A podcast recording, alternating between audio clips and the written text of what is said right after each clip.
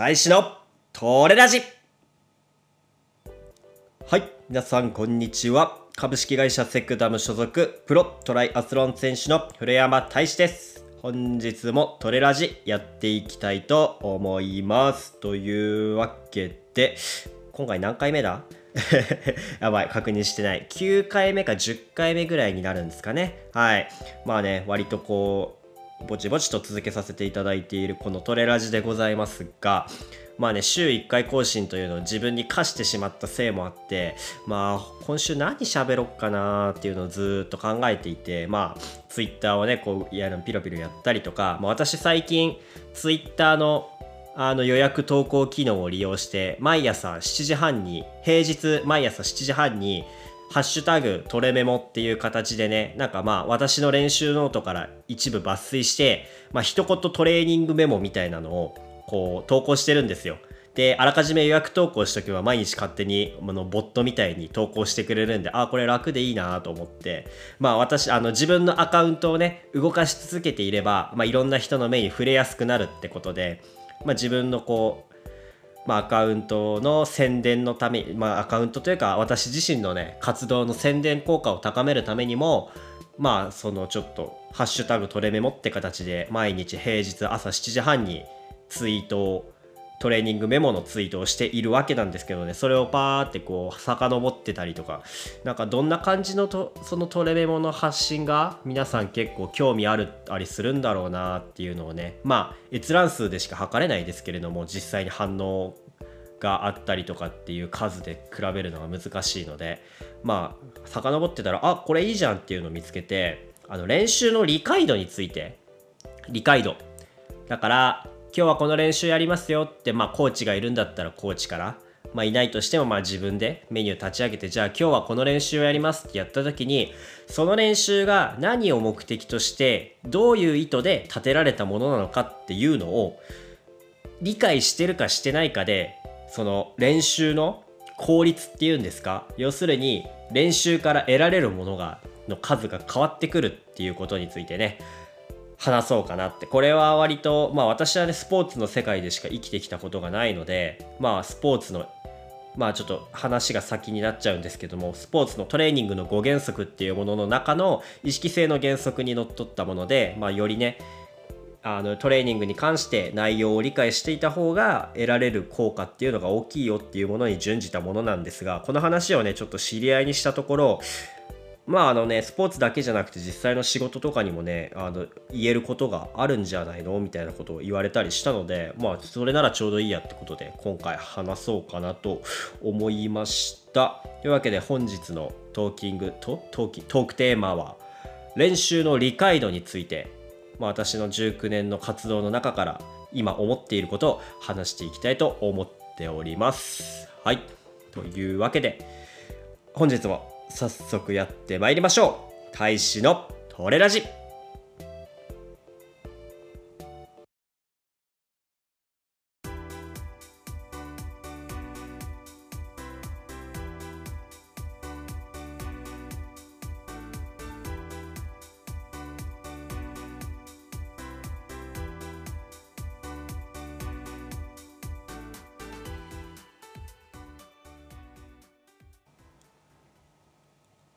改めまして皆さんお疲れ様です。株式会社セクダム所属プロトライアスロン選手の古山大志です。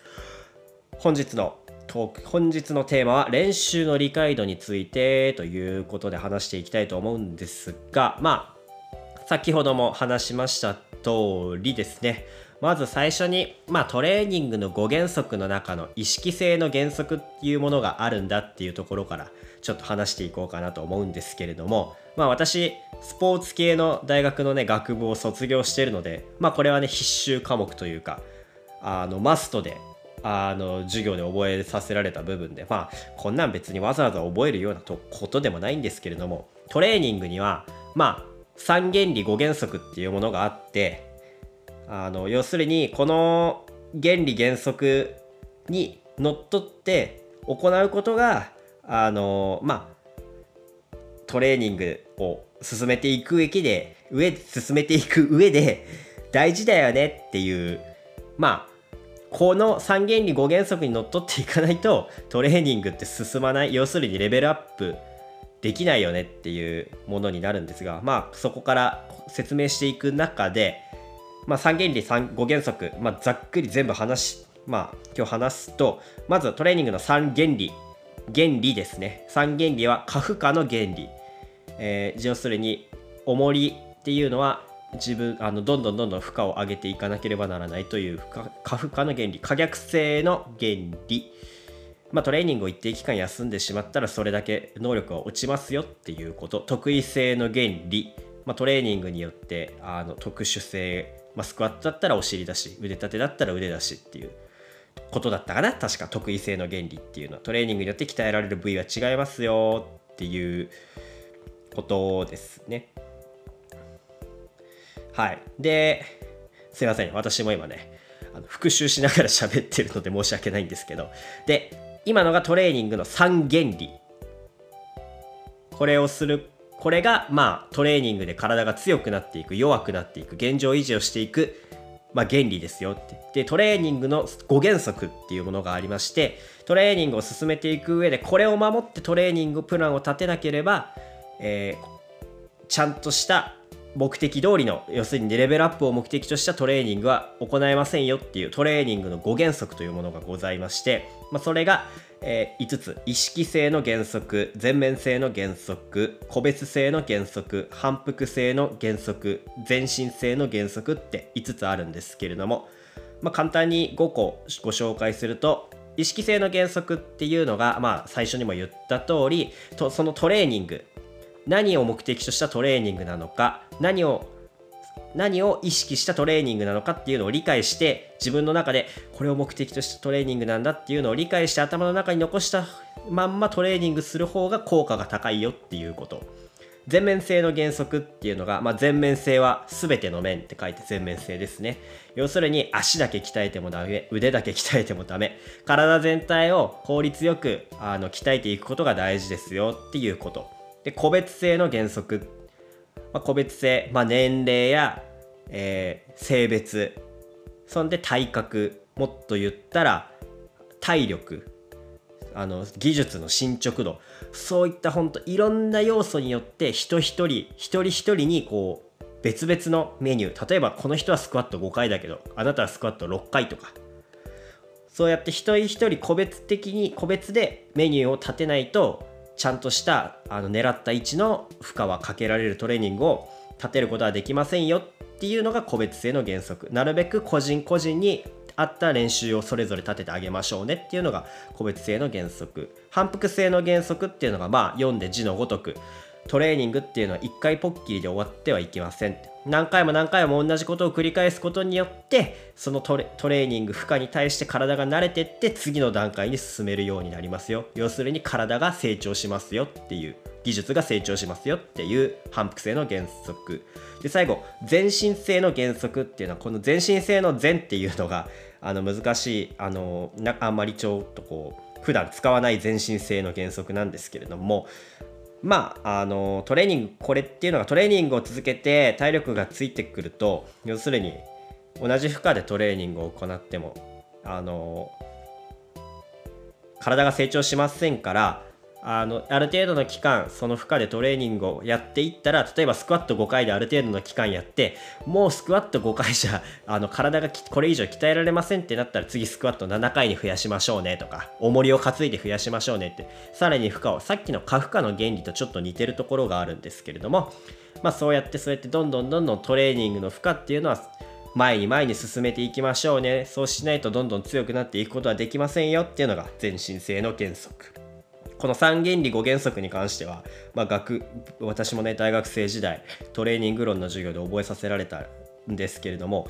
まあ、今もねあのスマホでカンニングしながらじゃないと喋れないぐらい暗記がめっぽう私苦手なので ダメなんですけれどもまあ里い方は今私がダーッと喋った中で聞いてパッと聞いていただければ分かったと思うんですけど普通に練習組んでればこの通りになります。だってあのうんとランニング1キロを4分で走りたい。でも今6分でしか走れないって人がじゃあ練習で半分にして 500m はじゃあ3分でしか走れない。3分を2分で走れるようにならなきゃいけないのに今3分でしか走れないから3分で 500m の練習を何回も何回も繰り返してで何回も何回も何回も繰り返します。繰り返します。でじゃあそれで501キロ4分で走れるようになるかっつったら答えはノーなわけじゃないですか。それは全身性の原則もそうですしカフカ、まあ、全身性とカフカの原理的にもそうですし個別性の原則やらないやろいろんな要するに目標の数値に対して十分な負荷がかかってないわけですよ。1キロを4分で走りたいのに1キロを6分で走る刺激しか体に与えられてないよねっていうことで。まあ本当世の指導者と呼ばれる人たちとかまあ世の選手あるあのある程度ちゃんとした指導を受けてきた選手たちであればまあ練習まあ選手だけじゃないですよね。本当に普段の学校で勉強するのだってそうですよ。掛け算覚えたいのに足し算ばっかりやっても掛け算できるようにならないでしょっていうのと一緒で物事を何かし成長させるためにはある程度新しい負荷を与えてそれに目標に見合った適切な負荷を選んでそれの反復トレーニングをさせてっていうことが必要ですよっていう話で。まあ本当に何かを習得したい。あのどれ体重を減らしたい何か技術を習得させたいどれぐらいの距離走れるようになりたい自分の能力をもっと一つランクアップさせたいって思った時にじゃあトレーニングしようってなってトレーニングを組み立てたらまああのよっぽど突拍子もないおかしなトレーニングを立てない限りこの3原理5原則っていうのは網羅できるんですよ。皆さん無意識的にね。ただそれを改めて言語化したものがこのトレーニングの3原理5原則っていうものでまあ実は実際皆さんが立ててるトレーニングっていうのはこういうことが起きてるんですよ。でまあ何の気なしに立てたトレーニングはっていうのは大体3原理5原則にのっとってますけどまあねよりこの3原理5原則を意識してもう一回トレーニングをそれを意識して立てることによってさらに効率のいい練習を毎度毎度繰り返していきましょうねっていう形でこういうのはちゃんと覚えておきましょうっていうふうに学部生時代には確か習ったはずです私は。はい。まあでその中で今回まあトークテーマにもある練習の理解度についてっていうところはトレーニング5原則の方の意識性の原則っていうところにまあ組み込まれるわけですね。要するに今日今日じゃあ例えばコーチがいるんだったらコーチから出されたこのメニュー練習メニューは果たして何を目的とした練習なのか。まあ私はトレライアスロンなのであのスピード系の競技なので短いスピードアップを目的とした練習なのかそれとも長い距離のまずはスピードじゃなくて持久力の方を目的としたトレーニングなのかじゃなくてスキルの方走りの走りの方法とか細かいスキルのところにスポットを当てた練習なのかそれじゃなくてもっとよりレーシックなあの肺活量のところに焦点を当てた練習なのかそれとも筋力のところに焦点を当てた練習なのかそれとももっと違う別の場所に焦点を当ててるのかそしてどこのレースに向けて今この練習をやってるのかっていうところを全部理解した上でああじゃあそのいろいろな要素から目的目標今やるべき練習とかいうことをどんどんどんどんこうパズルみたいに組み上げていくとあこの練習が必要ですね。じゃあだから今日このメニューをコーチは組んだんですね。分かりました。っていうところまでが意識性の原則の理想なんですよ。すいませんね。あの一気にまくし立ててしまったんで悪い癖もうちょっとゆっくり喋らないと。はい。まあそうなんですよ。意識性の原則っていうのは出されたメニューそこにあるメニューに対してじゃあこれがどこを目的としてるのか。例えばたまにあるんですよ私も。陸上競技ランニングの練習で今日はスピードを鍛えるために 200m のダッシュの練習をします。200m のダッシュ10本の練習をします。ってなった時にまあ 200m10 本だったらもう明らかにスピードを目的とした練習なのでとりあえず後先考えずに一本一本全力疾走に近い形それでいて、まあ、まあ要するにスピードを上げるように努力するわけですよね。10本走りきることじゃなくて。けどそこで 200m10 本というスピード練習が与えられているのにあの自分の中でコーチもスピード練習としてメニューを提示しているのにもかかわらずあこれはなんかスタミナの練習だとか別に特に何も考えずに 200m10 本の練習をしてしまうと例えばスタミナの練習だったらコーチとしては 200m10 本を出したけれども1本1本出せる最速のスピードで走ってほしいってなれば例えば1本目は28秒かもしれない。十分な休憩をとって2本目は走ったけど30秒かかるかもしれない。で3本目も走ったけどまた30秒かもしれないみたいな。けどそれでいいって。とにかくそのタイミングで出せる最速のスピードで毎毎回毎回走ってほしいから後半例えばじゃあ最後10本目まあそこまで落ちてしまうとちょっと練習の意図が悪くなってしまいますけど28秒で1本目走ったのが最後10本目32秒だった。けどそれでもいいみたいな。あるわけですよ。その10本の中で毎 10, 10回その時出せる最速のスピードで走ってほしいってコーチは思ってる。けどその意図をうまく理解しないでじゃあ10本ある。10本もある。ってなった時にコーチは28秒1回でもいいから1本目出してほしいのにじゃあ全部31秒で走ろうみたいな。全部31秒で揃える。でなんかまあこうまあある程度のスタミナの練習にもなりますし28秒出せる選手が31秒で走ったらスピードの練習にはならないですけどまあその31秒の反復の練習にはなるけれどなるけれど反復の練習をするんだったら 200m10 本じゃ足りないしもうちょっとレストを短くするかもうちょっと他の方法あるしみたいな。コーチがやらせたかあのコーチが今必要だと思って立てたメニューと違う。で本人も要するに練習の意図をうあのあうまく理解しないまま適当に走って終わっちゃうっていうまあもったいない事態が起こるんですねでまあ本当にあのー、私も常々思うんですけど選手にと選手であるプレイヤーにとって一番足りないリソースっていうのは本当に時間なんですよね。体が動かせる期間っていうのは決まってますから、まあ、残念なことに人間は老化していきますしもっと言ってプロ選手トップ選手,、まあ、選手あの要するにトップで争おうとした場合トップ選手とパフォーマンスを出せる年齢っていうのは限りがあります。今ねトライアスロンもだいぶあの息が長くなったとはいえやっぱり5060歳になって世界の第一線では戦えないわけですし。まあじゃあ息長くねとりあえず完走して楽しくやることが目的だと言ってもまあね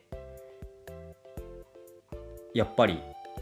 強くなるのは早い方がいいですからね。人間200年生きられるわけじゃないですから。この1年を無駄にしてしまってあと30年トライアスロンが楽しめたところを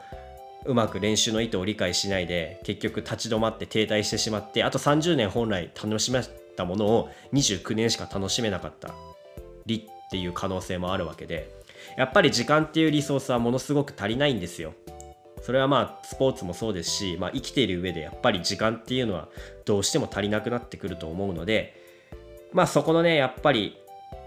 効率を上げられる部分を上げましょうねっていうことでこの意識性の原則っていうのはあのなるべく守りましょうっていうことになってます。ただねここの意識性の原則っていうのがね私個人的に難しいなって思ってるのは他の4つの原則と違ってあの意識性の原則って書かれてる通り本当にあの表に出ないんですよ。要するに あの意識性の原則じゃあちゃんと理解してやってね理解したはい理解しましたって言うじゃん。言うじゃないですか。でもあのやっぱり認識の共有ができてなかったりそもそもの理解そもそもの理解したと思ってるそのゴール地点がそもそも違ったりとかやっぱりどうしてもそこそこが出てくるしそこが出た場合に確認する方法とか修正する方法がないんですよこの意識性の原則って。例えば右って言われて左に行ってしまったらそっちじゃないよ右だよって言えるけれど青空を想像してくださいって言われて僕が今青空を想像してもその青空が本当に想像してほしかった青空かどうかわからないわけじゃないですか例えば雲が雲一つない青空を想像してほしかったんですけど青空っつったからあの普通にまああの「トイ・ストーリー」の壁紙みたいに あの雲がこうふわふわってなってて太陽もあってってああいうのを意識してもあれも青空じゃないですか。とかね。まあだからだからこそまあ指導者にはそのより詳細に伝える力が必要であったり逆に選手の方に選手の独創性に委ねるタイプ委ねるタイプの指導をする場合はもっともっとこう広く意味を取れるような言葉を使ってあげなきゃいけない。例えば右っていく言うんじゃなくてあっちの方に行ってっていう風に言う。だから左には行かないんだけどその大体0度からえーえー、大体0度から70度ぐらいのこの範囲に行ってくださいみたいな。その中で選手それぞれの決定に委ねるっていう方法を取る指導者もいますけどいやそういう指導ができる方は本当にレベルの高い方だけだと思います。大体は本当にあっち行って右行って左行ってっていう指導をしないとやっぱり意思の疎通が取れないのですいませんね。今ものすごくふわっとしたこと言ってしまってるんで伝わりにくいと思うんですけれどもまあその意識性の原則っていうのはやっぱりこう特にスポーツっていうのは指導者とプレイヤーっていうコーチとプレイヤーっていう2名が存在する関係上そこので数字が絡まないと絡みづらいところなのでちゃんとしたこの1って言ったらみんな1じゃないですか。そういう認識その共通認識のくさびを打てるものがなかなか存在しづらいのであの実行しづらいしだったらもうそうまあだったらもうあの指導者は俺はこれを言った。これをこの意図を汲み取れないのは選手が悪いよ。っていう指導方法に、ね、さあの一昔前は問題になってたタイプのもありますし逆に指導者がこんだけ言ってるけれども選手が「あ分かった」っつって 理解しようとしない。やっぱりそういう部分が問題点として発生してしまうわけで、まあ、この意識性。でそういうこともあってやっぱ意識性の原則っていうのはまあなんだろう最後でいいよねみたいな、まあ、もっと言ったらその頭のいい選手しか実行しなくていいよね。ちゃんと理解力のある選手だけが実行すればよくてそれ以外の選手は本当指導者に言われたことをロボットのように繰り返すことができてればいいしやっぱりそういう選手の方が統率も取りやすいしで選手側としても言われたことをやるだけでいいから楽でいいし。ね本当に言われたことやってるだけで強くなれるんだったらそれほど楽なことないですからね。まあだからこの意識性の原則っていうのは割とこうそういう風に扱われがちだと思ってたんですけれどもやっぱ最近はいろいろ状況が変わってきたりまあそう言われていた時代でさえもやっぱりそうじゃない選手もたくさんいたりしてまあ割とこうこの意識性の原則っていうのはやっぱり幼い頃からあの癖をつけさせることが大事なんじゃないかねっていうのが割と最近言われてるような気がします。はい。すいません。あの、すっごくも話が脱線したし、関係のないところまで話が飛んでし及んでしまいましたけれども、まあそういうことでね、本当に、まあ、指導者がいる場合は指導者のとのね、あの認識の共共有と共共通認識の確保。指導者が右の方向って言ったら、それが90度右なのか、斜め45度の右なのか、そういう認識の共有をする。だから、コーチに毎度毎度、まあ、コーチも毎度毎度、じゃあ今日は斜め45度の方向とか、今日は90度の方向とか言うのも大事ですけど、やっぱスポーツって結構やっぱりこうじ流れ流れてる一回一回区切って止まったりとかやっぱりその場すぐにこうバッてコーチもあそこじゃないそこじゃないここはこうやって動かすみたいなここはこういうのをするってなかなかやっぱりプレーとかを止めて指導することができないからこそやっぱり事前にコーチと選手の間で認識を共有しておくことは大事ですし、まあ、それをしようとするのはコーチの仕事でありそれをあの選手の仕事でもある。これはどっちがやらないからどっちが悪いとかではなくてやっぱりコーチと選手の関わり方としてあらかじあのある程度なんだろうふわっとした部分のところはお互いこういうふわっとした表現の場合はこっちこういう意味だよねっていうのを共通認識として持っておいた方が、まあ、指導もスムーズですしお前ああ言ったのになんでやらないんだよいやだってコーチああ言ったじゃないですかっていうのが生まれなくて済むと私は思います。うん、いやまあね一番はそういうふわっとした言葉を使わないことなんですけどなかなか難しいですよスポーツでそういうことは。要するに感覚的な言葉を使うなっていうことですからいや難しいでしょう。わからないです。もう鉄頭鉄尾か、あのー、数字とか科学的知見とかを利用しあの使用して指導をするコーチタイプのコーチであればあのそういう感覚的なことを挟む余地なんてないかもしれないですけどいやーなかなかね特に日本語を使うまあ多分海外海外海外の言葉もそうかいやもう人間である以上やっぱりどうしても感覚的な表現で伝えるしかない場所ってあると思うので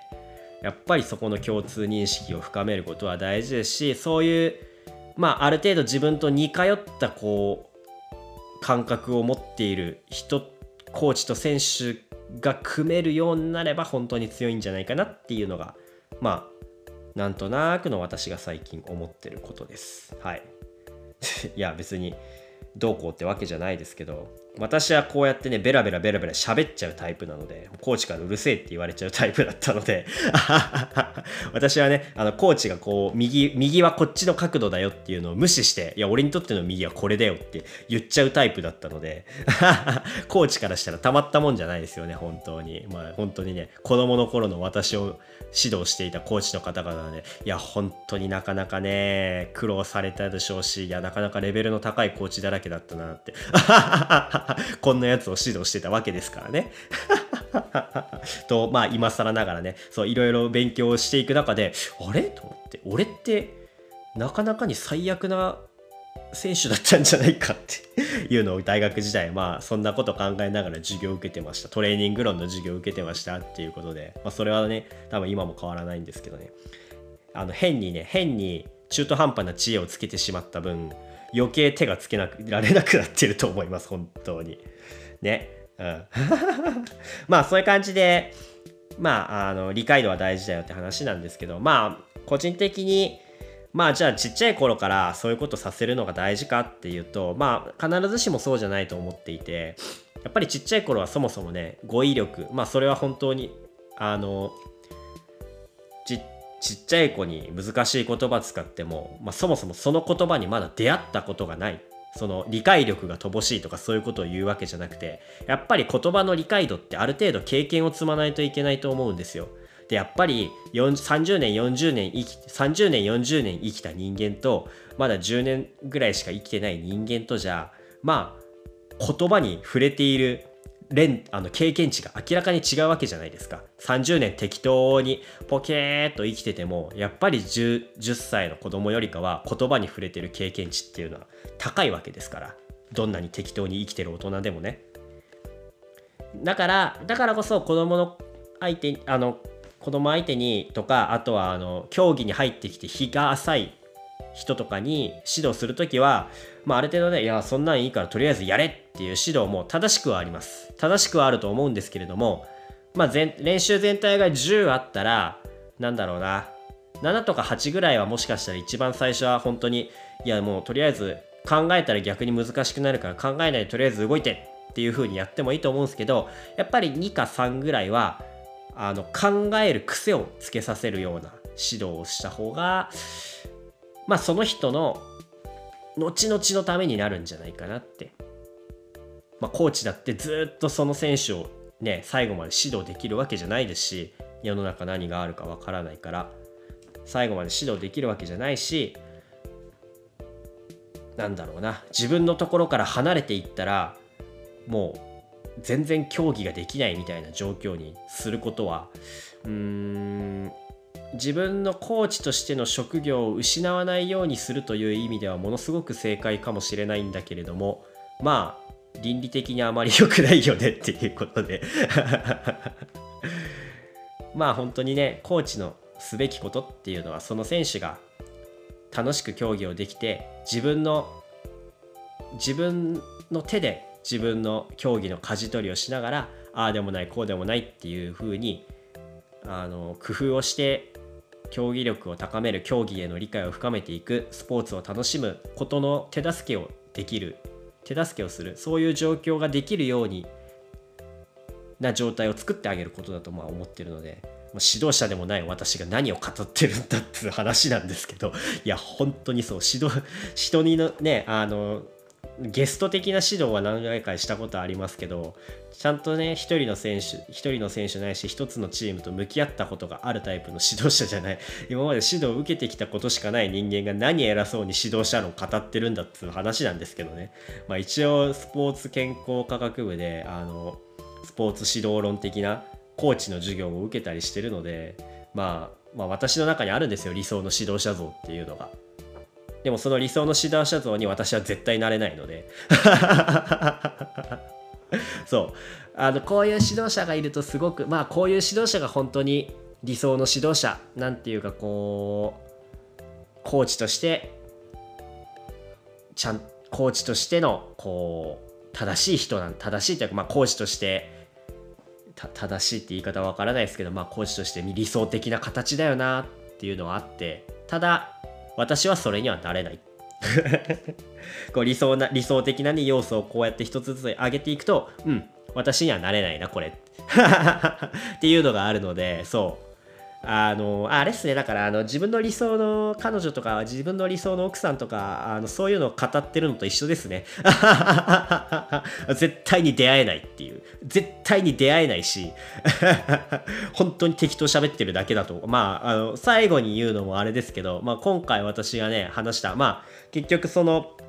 練習の理解度について喋ってたらまあやっぱ半分ぐらいはね指導者と選手の関係性について触れざるを得ないと思うんですよ。どうしてもねスポーツっていうのはスポーツっていうのはやっぱりその選手を外側から見ていろいろ指摘する人間がいてこう成長率っていうのは上々あのどんどん売買されてってより効率のいいトレーニングができるようになるのでやっぱりコーチングする人とプレイヤーっていうのは切っても切れない関係なのでどうしてもやっぱりそこのこう対人である以上そこの関係性っていうのはすごく大事だと思っててただあの じゃあお前今ちゃんとしたコーチつけてるのかっつうとまあなんていうかチームに所属こう大きいチームに所属してるわけじゃなくてスイムバイクラン筋トレってそれぞれのプロフェッショナルの人にそれぞれの種目のコーチングを仰いでいるだけなので あの何て言うんだろうな。あの理想的なコーチを語るに値する人間ではないんですけど。はい。まあでもこういう私には理想の指導者像っていうのがあってその理想の指導者像の中でやっぱり理想の指導者のに対して一番やっぱり重要視してるのはこの意識性の原則の部分理解度の共有というかまあ、そこに技術力とかスキルも乗ってくればいいんですけれども、まあ、一緒に同じ価値観を同じ価値観とか同じ目線を共有した上であのああでもないこうでもないっていう風にできる関係が望ましいよねっていうのがまあ私の思っているところであって練習の理解度っていうのはその上で一番大事になってくるなっていうのを思ってるっていう話でした。まずったな。あのすいませんね。自分で喋っててあれですけど今回過去一内容が伝わらない 可能性がある。ここまで喋っていて思ったけど。いやーしくったなどうする？まあいっか。あのー、23回聞いてください。23回聞けばわかると思います。すいませんね。あの理解度がどうこうとかね。あのなんだ？あの意識意識とかあの認識の共有とか偉そうなこと言っといてものすごいふわっとした言葉でしか今回喋れてねえなっていうのを今ちょっと振り返ってみて改めて思ったんですけれどもまあ最後に一番大事なのはあの練習の意図をちゃんと理解してやりましょうっていう話。それがあればあの3回で済む練習が3回で3回必要なところを1回とか2回で済む可能性があるよってそれが意識性の原則ですよっていうことです。はい。というわけで以上。ここら辺にしましょうかね。はい。はい。というわけでエンディングのお時間ですが、いかがでしょうか？手元の時計で35分経過しております。いやー相変わらず本当にねもうちょっと短くまとめられねえのかっつう話なんですけどねはいまあ今回の意識性の原則というか5原理あの3原理5原則のところとか指導者との関係理性とかいうところに関してはまあ私ね本当に19年も競技をしていれば、まあ、言いたいこともいろいろあったりあの理想の形も いろいろあったり理想の形があった上で自分にはそれが無理だっていうところもあったりしてまあちょっとねこう